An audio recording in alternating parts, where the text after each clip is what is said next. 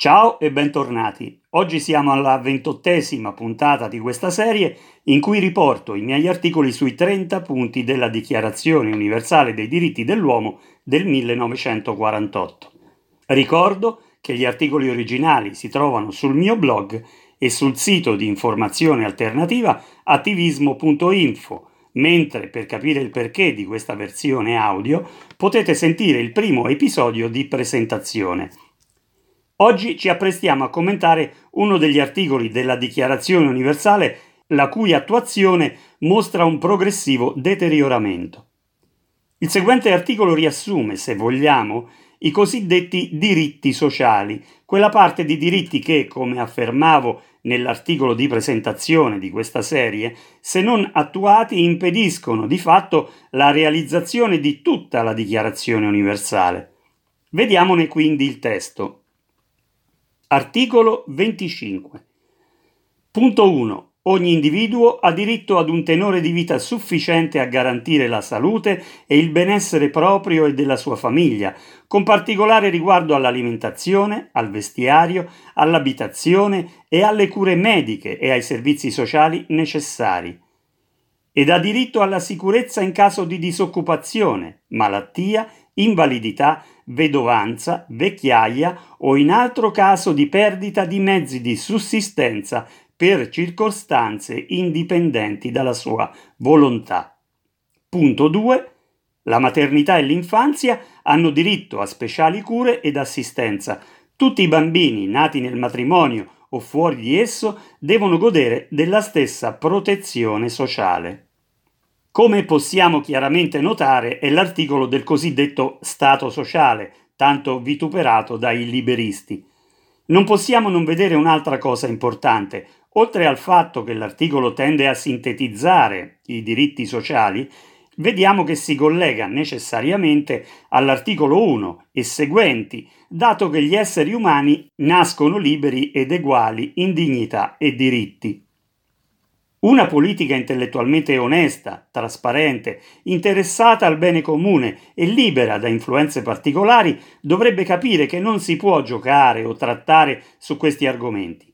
Deve mostrarsi seriamente intenzionata a studiare come realizzare un'integrale attuazione del presente articolo e, conseguentemente, di tutti gli altri.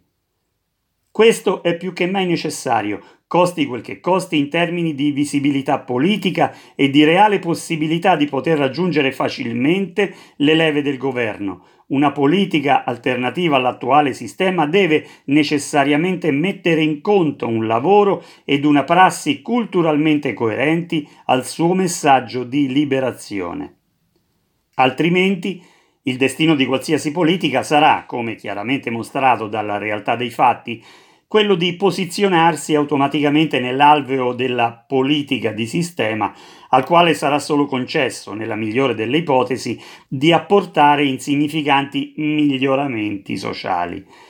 Questo perché in Occidente viviamo in un sistema spacciato per liberale, ma in realtà caotico ed ingiusto, Nonostante ponga ipocritamente i diritti umani a suo vanto, nella realtà non conosce libertà bilanciate dalla necessaria responsabilità sociale.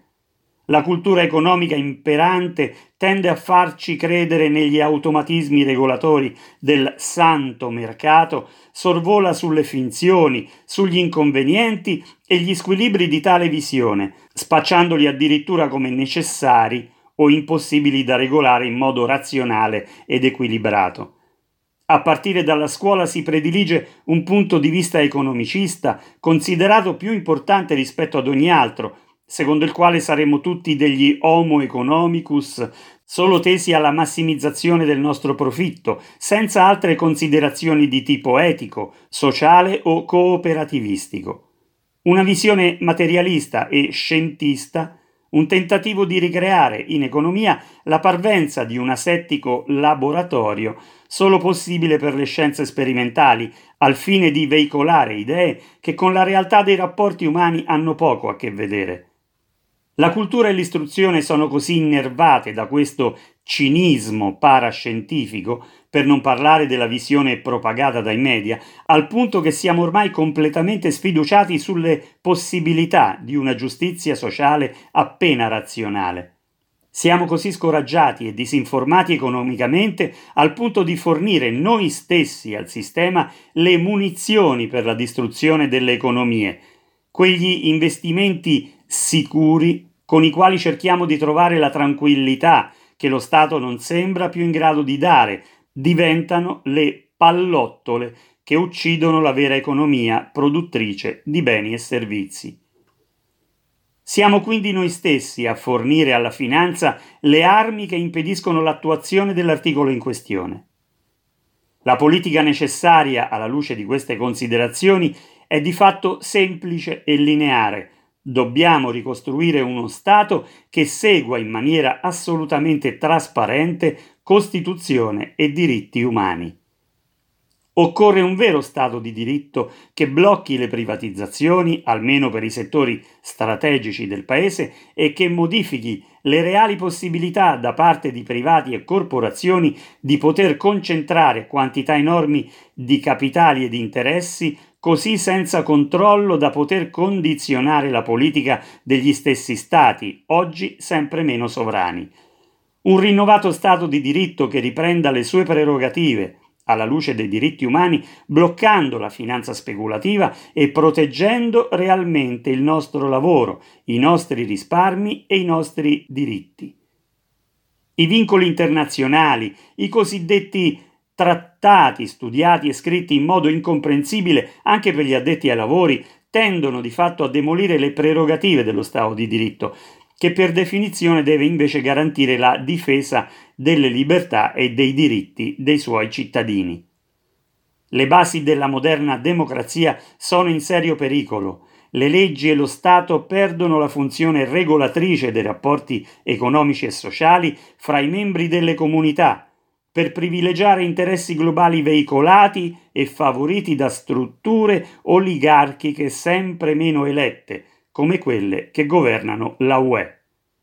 Tutto ciò è permesso dal controllo privatistico di media e tecnologia, le moderne armi con cui si corrompono e conquistano i cuori dei popoli e le più alte aspirazioni dell'uomo. Se non comprenderemo questi meccanismi e le forze che li governano, ogni rivendicazione di lavoro, diritti e protezione sociale sarà vana, un residuo utopistico da dimenticare. Così si concludeva l'articolo sul punto 25 della Dichiarazione universale dei diritti dell'uomo. Era il 23 aprile del 2019. Come sempre, a questo punto ricordo che ho un nuovo blog chiamato massimofranceschiniblog.it. All'interno ci sono varie sezioni in cui, oltre agli articoli che hanno dato vita a questa serie, potete trovarne altri nei quali l'argomento diritti dell'uomo è affrontato da svariati punti di vista. Sono iscritti di approfondimento in cui commento anche articoli apparsi sui media principali. Da poco tempo al blog ho collegato anche un canale YouTube dove sto mettendo sia gli audio di questo podcast sia dei video in cui leggo e commento alcuni miei articoli. Sia nel blog sia nel canale YouTube non parlo solo di diritti umani, ci sono anche altre sezioni che trattano diversi argomenti ed aree. In rete potete trovare il mio libro, che è un programma politico ispirato ai 30 diritti intitolato Linee guida per l'attuazione dei diritti umani. Spero che quanto ascoltato sia di vostro interesse e vi porti a condividerlo con i vostri amici. Un caro saluto e a presto.